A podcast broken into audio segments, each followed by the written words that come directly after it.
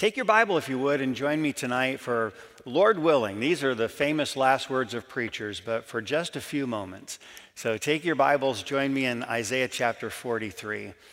Isaiah 43. There are three passages of Scripture in my own personal history that are some, some really significant markers. Now, now, there are a lot of markers scripturally along the way that I would point to and say, hey, these are meaningful for, for very specific reasons, but three passages along the, the, the journey of my life, the pathway of my life, that are these really significant markers.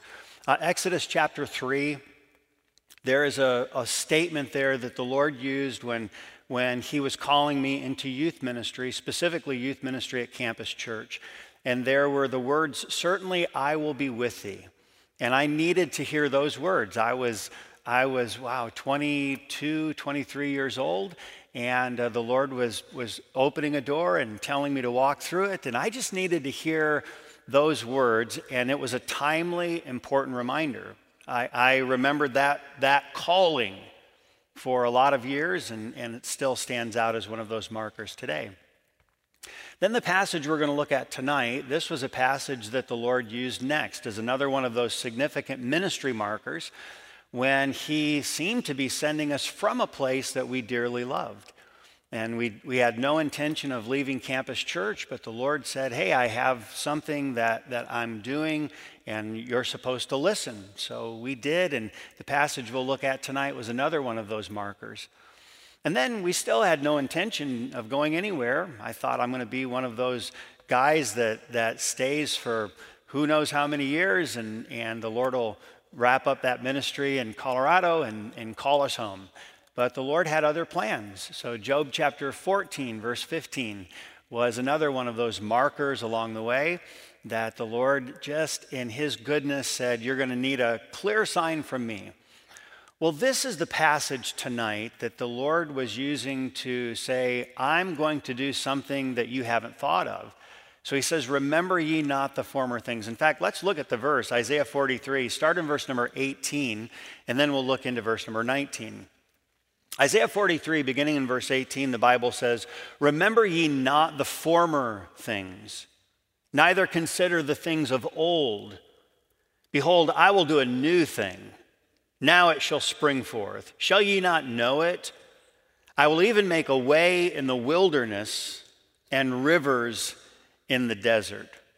Okay, let me ask you this as we as we get started. How many of you are kind of like the family um, IT person? You're the you're the tech person that everybody calls when there's. How many of you that's you? Raise your hand. Okay, how many of you when you see who it's calling you don't answer? Okay, all right. A couple of you as well. You know, a lot of you are the resident uh, family tech person.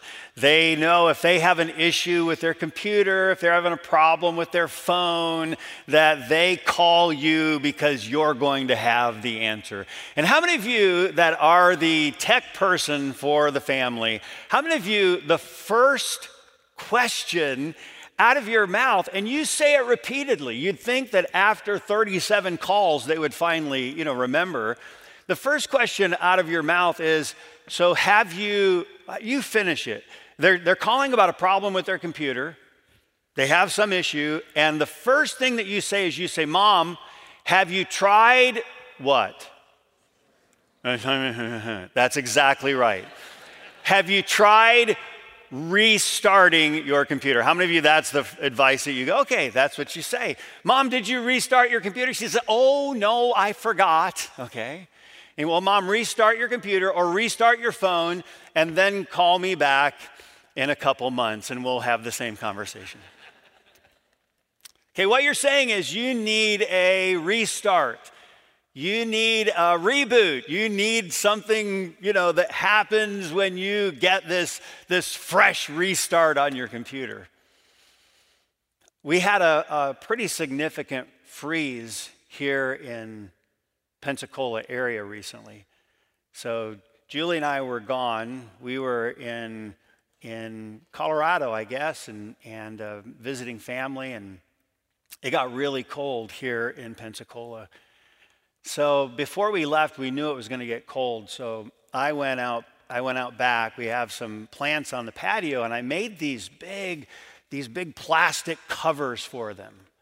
And uh, man, I, I, spent all this time on these, and, and I've used them for a couple different winters. And when I know it's going to freeze, I put these big plastic covers over two sections of these potted plants. And there's a four or five in each corner of the patio. And so, man, I have it all set up and a little hook that I did on the top of these covers. And I covered them all up, tucked in the bottoms, and sealed off the seam. And, and I am ready for the cold weather. Well, when I got home, it was a little bit colder than my covers had provided for. I needed some serious insulation, and, and it did not provide. So when I came back, I came back to not only dead potted plants, they, were, they are completely wiped out. I came home to a lot of dead landscaping. So it, it is unsightly, it just doesn't obviously look good. So this past Monday, in fact, I don't have a picture to show you, but I have a picture on my phone. This past Monday, Julie and I went out, and I'm, I'm just cutting down all kinds of, of growth and I mean, I'm just, you know, I got my big clippers out and I'm cutting it all down and I have piles of stuff. Out in front of our house, after we're bagging up all of this loss, there are just these rows of bags. Now, it's leaves and debris, but there's just a lot of, of dead material that I cut down because of that significant freeze. Now, I don't have to do that every year. But this year, because of the, the how frozen things became, I cut down a lot of stuff.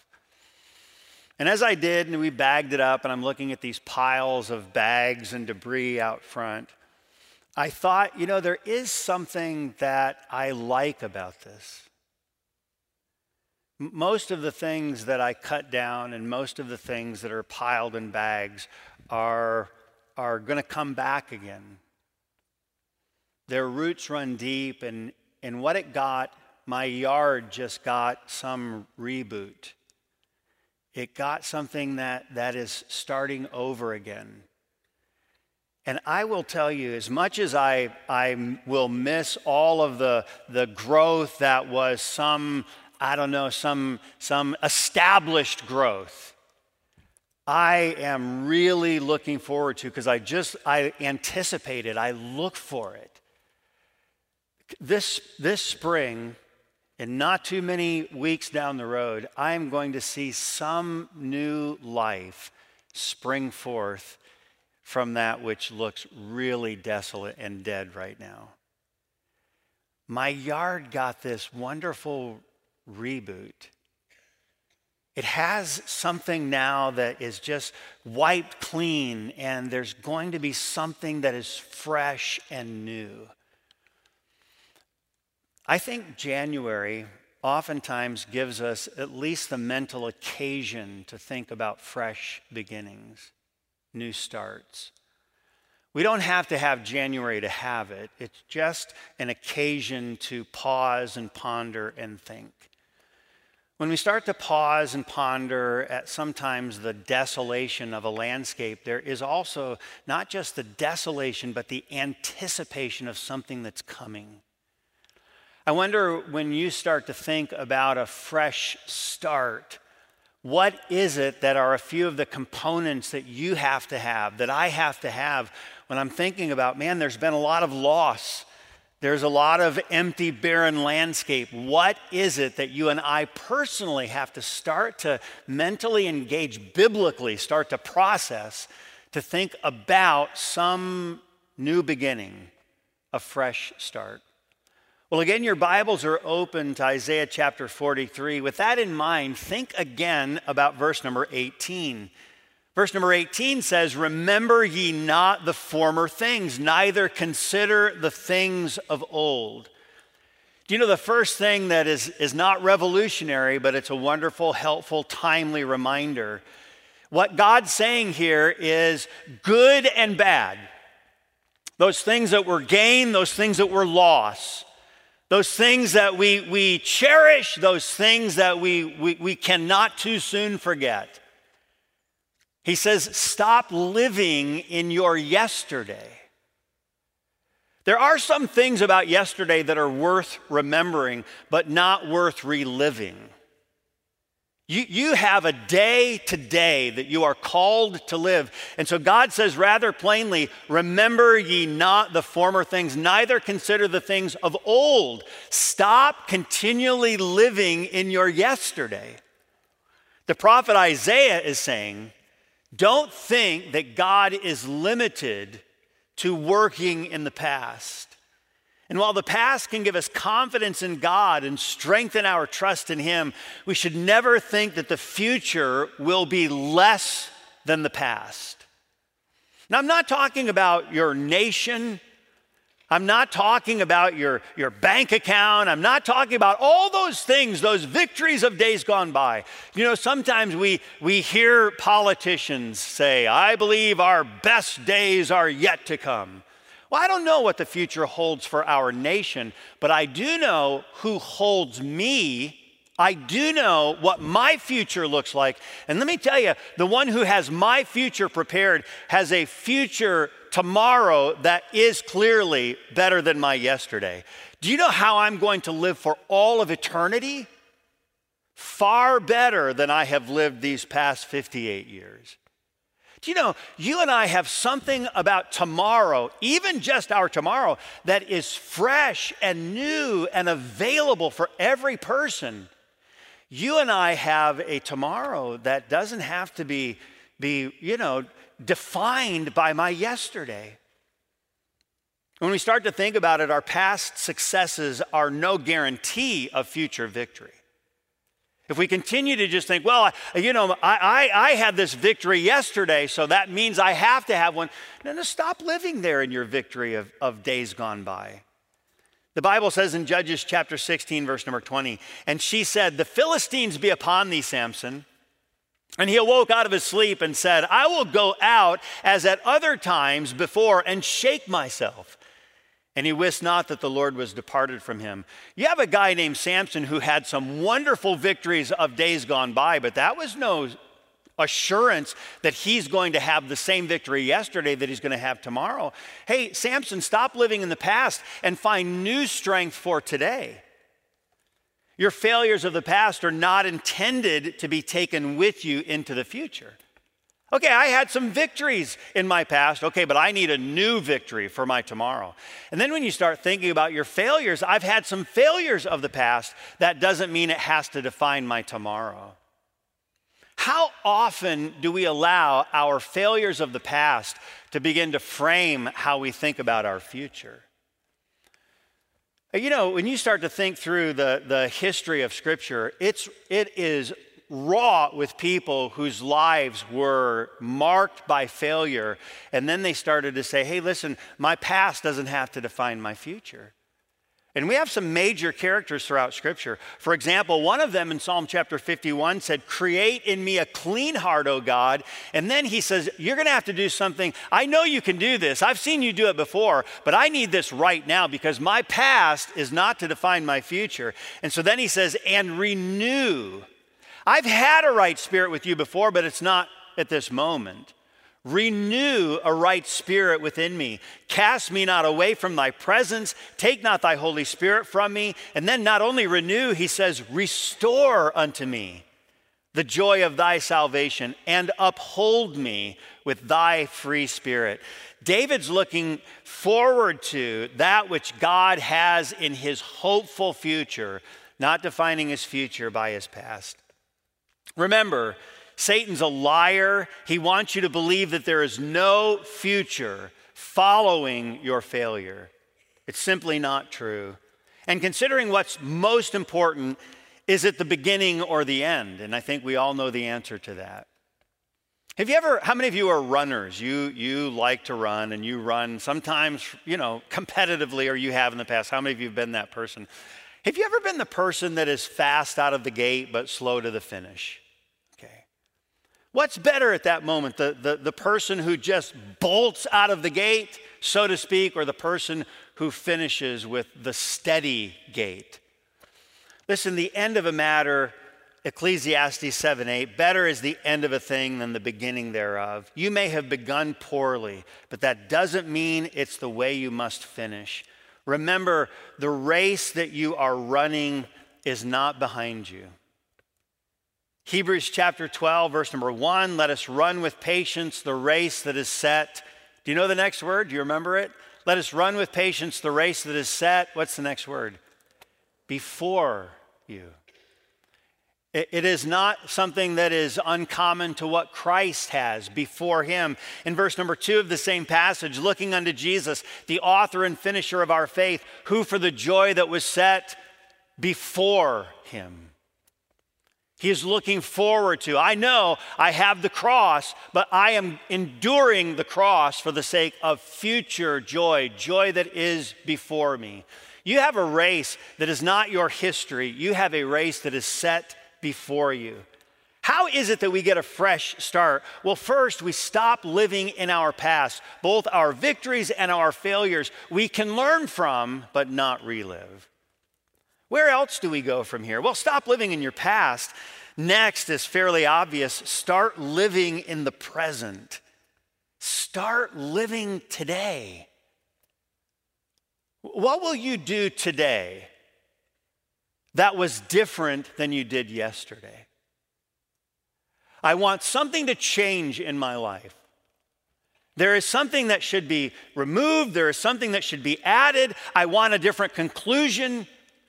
Okay, so what will you do today that was different than your yesterday? What will you do tomorrow that is not the same as you have done today? Start living in the present. Again, verse number 19 in our passage, Isaiah 43, verse 19. Behold, I will do a new thing. Now it shall spring forth. Shall ye not know it? I will even make a way in the wilderness and rivers in the desert. You know, if we do continually, as we've mentioned, live in the past, we will never embrace the future. What is it that God has for you right now? Now, there are some things that we just tend to, I don't know, default to about our past. Um, this was a, it was just a silly reminder for me recently. So I think it was yesterday. Uh, Pastor Young's sitting down here. So yesterday, Pastor Young sent me a text with an image attached, and he said, "Look what I found." Well, I don't know where he found it. I don't know where it came from, but he found one of my old youth calendars that I used to put together when I was youth pastor. And uh, they were huge, you know, they weren't these concise, handy little things. They were big calendars, a page a month. And, and I'm telling you, I was a friend of clip art, okay? I liked clip art in my calendars. And so, um, and especially, now, now that calendar, this was a 1995 calendar, okay? How many of you were not born in 1995? Raise your hand. Oh, okay, that's, put your hands down. Okay, so this is a 1995 era calendar, and computers had sprung upon the youth ministry. And I had a little, I had this little scanner, and it was a hand scanner, and I could just roll this scanner over my books of clip art. And uh, uh, mysteriously, magically, I could insert that clip art into PageMaker and assemble these calendars. And he sent me a copy of an old calendar. Took a picture of it, sent me a copy of it. I have it saved in my special precious memories folder. And so he sent it to me, and I sent right back to him. I said, Somebody did a really great job on that calendar. And I anticipated him writing back and say, Yeah, that was really nicely done. But he didn't send that back. He said, I said again, somebody did a really nice job on that calendar. And he said, Yeah, for the 90s, okay. It's not very funny, actually, okay? He said, Yeah, for the 90s. And as soon as he said that, I, I started to just chuckle. I'm like, Oh, man, for the 90s. Isn't it strange how you never really consider yourself to be old? Okay? Right? I mean, how many of you are old? Raise your hand. Okay? Some of you acknowledging, but but how many of you have a hard time admitting it, or at least I have a hard time, my shoulder doesn't work that way, so I can't raise my hand? Okay. We have a hard time acknowledging or admitting. There are certain things, obviously, as we age, that we look at with some sense of nostalgia. We look at with some fondness because that's from our yesterday. I mean, we get at a certain age and we start saying, listen, when I was a kid, and those stories all start coming back, and all of a sudden we hear our dad speaking in our head. Well, back when I was a kid, you know, and, and uh, you know, the stories that start to come out, and all of these are our yesterday. Do you know, I find that at, at times we start to do that in our, our Christianity in ways that are, are really not biblical, and, and at times we try to make it biblical. I'm not trying to be silly about this, and I'm certainly not trying to be unkind, but when we talk about a fresh start, sometimes we, we use the expression old paths as a cover for those things that, quite frankly, we just like but are not distinctly biblical. If, if we're talking about, okay, Lord, you are calling me right now at this moment with a new day, a new opportunity, n- new things in front of me, we cannot just simply put some tag on something and say it's good because it's old. The, the, the passage of scripture that oftentimes we use is Jeremiah chapter 6, verse number 16. It says, Thus saith the Lord, stand ye in the ways and see, and ask for the old paths. Where is the good way, and walk therein, and ye shall find rest for your souls. But they said, We will not walk therein. Well, what are the old paths? The old paths are the ways of righteousness. They were the paths that always led us to the need for a Redeemer and our singular reliance on Him. Sadly, at times today, we or, or there are those who hold to a belief that the old paths only mean something like, forgive the silliness of this, but something like meeting under a tent for a revival service. Or if we wanted to have something hit a little bit closer to home, sometimes people think that, that well, old paths is only singing from a hymn book and, and not from any other means. I'm all for, I don't, I genuinely don't desire to be unkind about this. I'm, I'm all for a hymn book, have no compulsion against one. But it certainly should not be applied to old paths. It could be applied to I have a strong preference and I even have good reasons as to why I like a hymn book. There could be lots of reasons like that, but, but not the old paths that Scripture's speaking of. Because hymn books didn't exist when, when Jeremiah was writing of the old paths. For me, in my mind, I, I have these old, you know, they're not so, so fond, but when I think about growing up, what are the old paths? What was that like? Well, for me as a kid, it was growing up in a really stiflingly hot Michigan church with no air conditioning. And uh, ladies used to, did you ever have one of those fold up fans that you kept in your purse?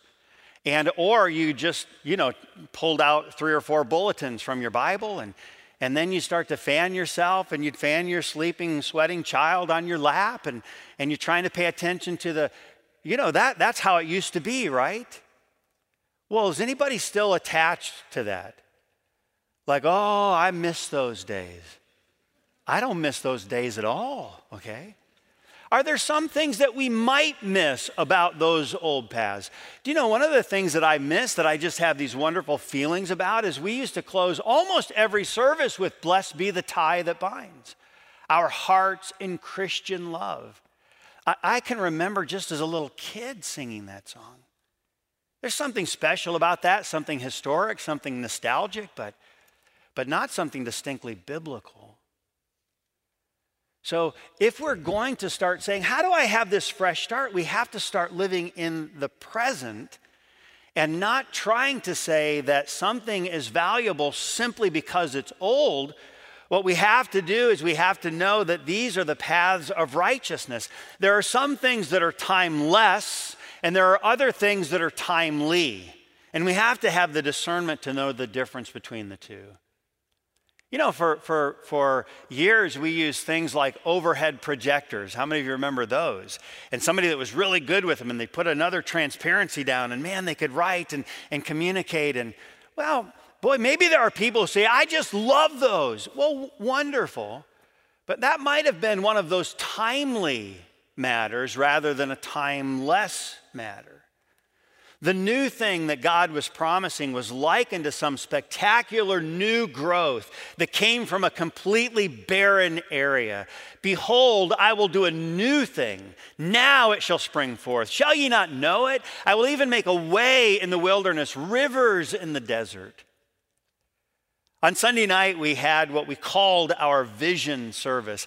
I can't tell you how encouraging it's been to have received emails from people who've said, Hey, this might sound kind of crazy, but this is ministry that the Lord's given to us. And they start unfolding and just unpacking some of the different aspects of ministry that God's given to them right now, today. It's staggering to think that we live in 2023 it really, it, it for, for, me, quite frankly, it's mind boggling. I, I can remember when 1982, the year that was my high school graduation, seemed like, man, I am never going to get to 1982. L- listen, time comes and time goes. What is it that God has for us in 2023 that is that new life springing from what might otherwise be called some barren area? I think it's healthy for all of us to ask personally, individually, Lord, what new thing do you want to spring forth in my life in 2023? What is it that we do if, if we're trying to see this fresh start? Stop living in the past, start living in the present, and lastly, Stand firm on his promises. Again, in verse number 19, I like the fact that he, repeat, he repeats this twice. He says, Behold, I will. Behold, I will do a new thing. He's not saying, Do you know what I may do? Do you know what I am likely to do? Do you know what I'm going to do if I am so inclined? God doesn't say any of that. God says, hey, let me tell you, I'm going to do. I will do.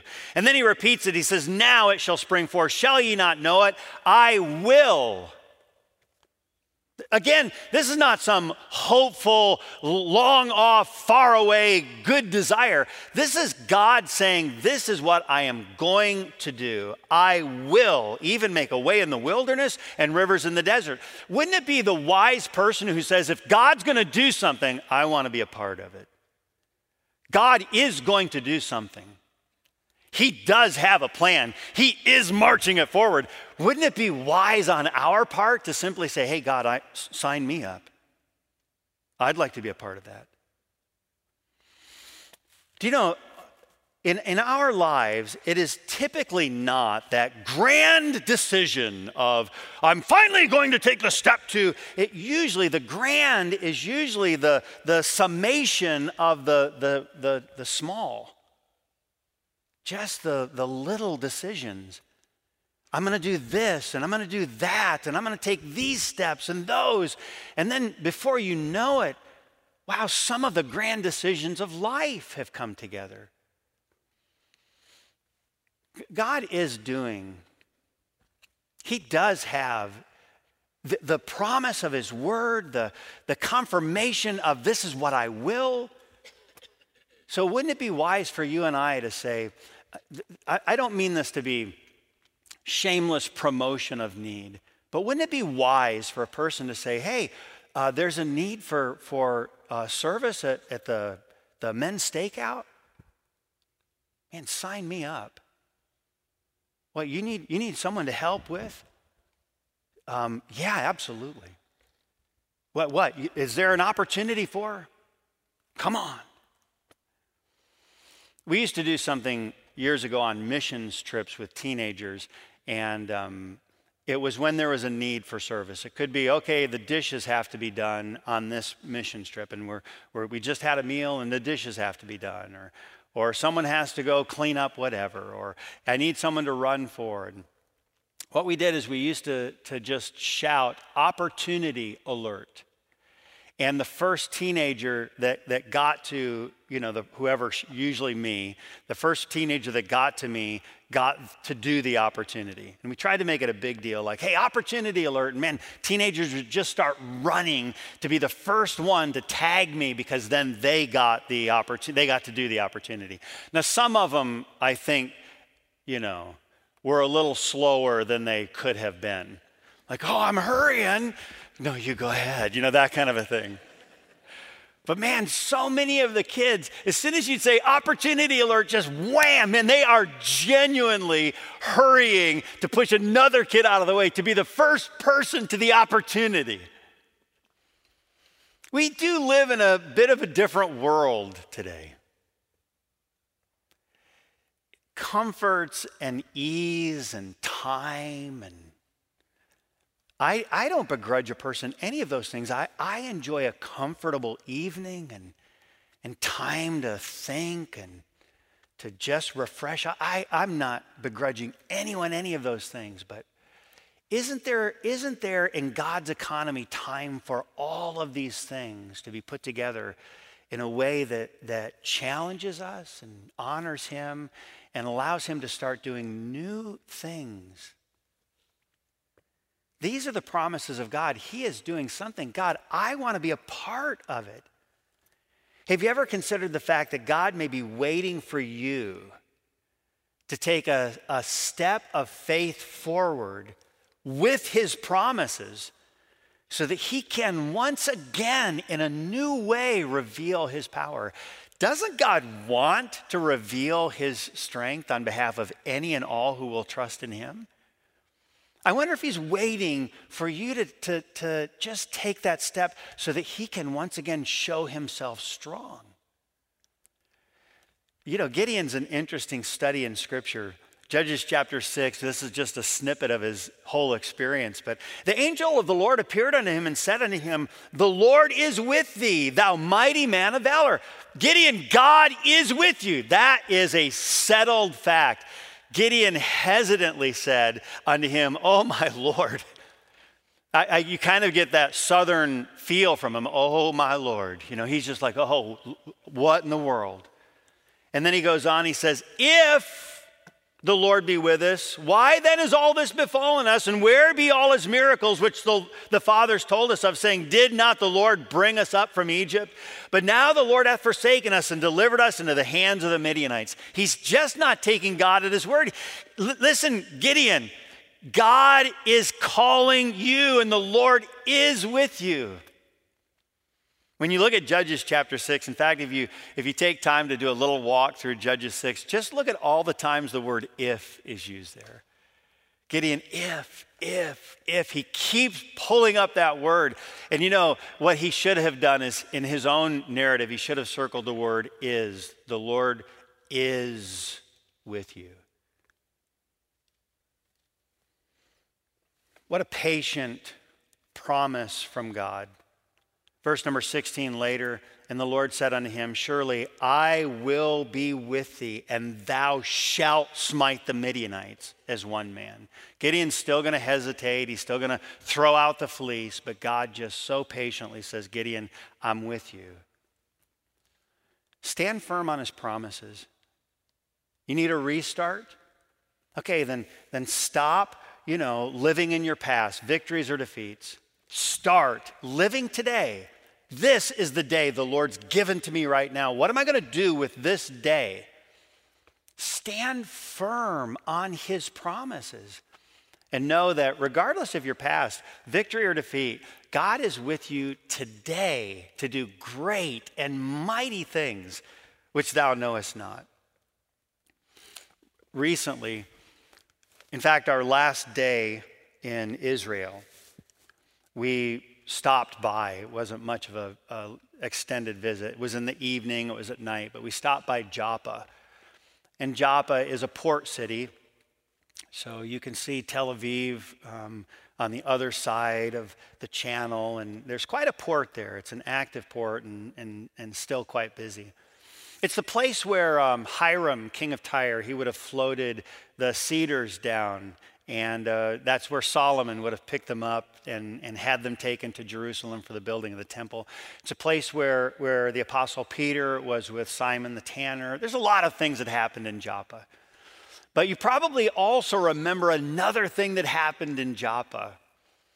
Joppa, the port city, that's the place where Jonah went to Joppa to get on a ship that went to Tarshish to flee from the presence of the Lord. And so he got in a vessel, and, and um, you know, God sent the storm, and, and uh, you know, one, two, three, over goes Jonah, and then God prepared another vessel for Jonah. And, um, and then eventually, you know, Jonah cries out to God, and, and the, the, the next vessel, that great fish, you know, spews him out. And have you ever thought about how gracious these words are?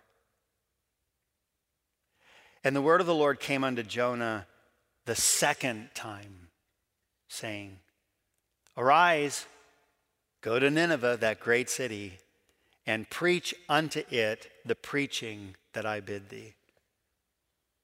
God gave Jonah another reset, He gave him a fresh start. I wonder if God's ever spoken to you and now God is actually speaking again a second time. We would be wise to listen to God and to see God do in our lives this year, this week, do great and mighty things that He knows that we know not.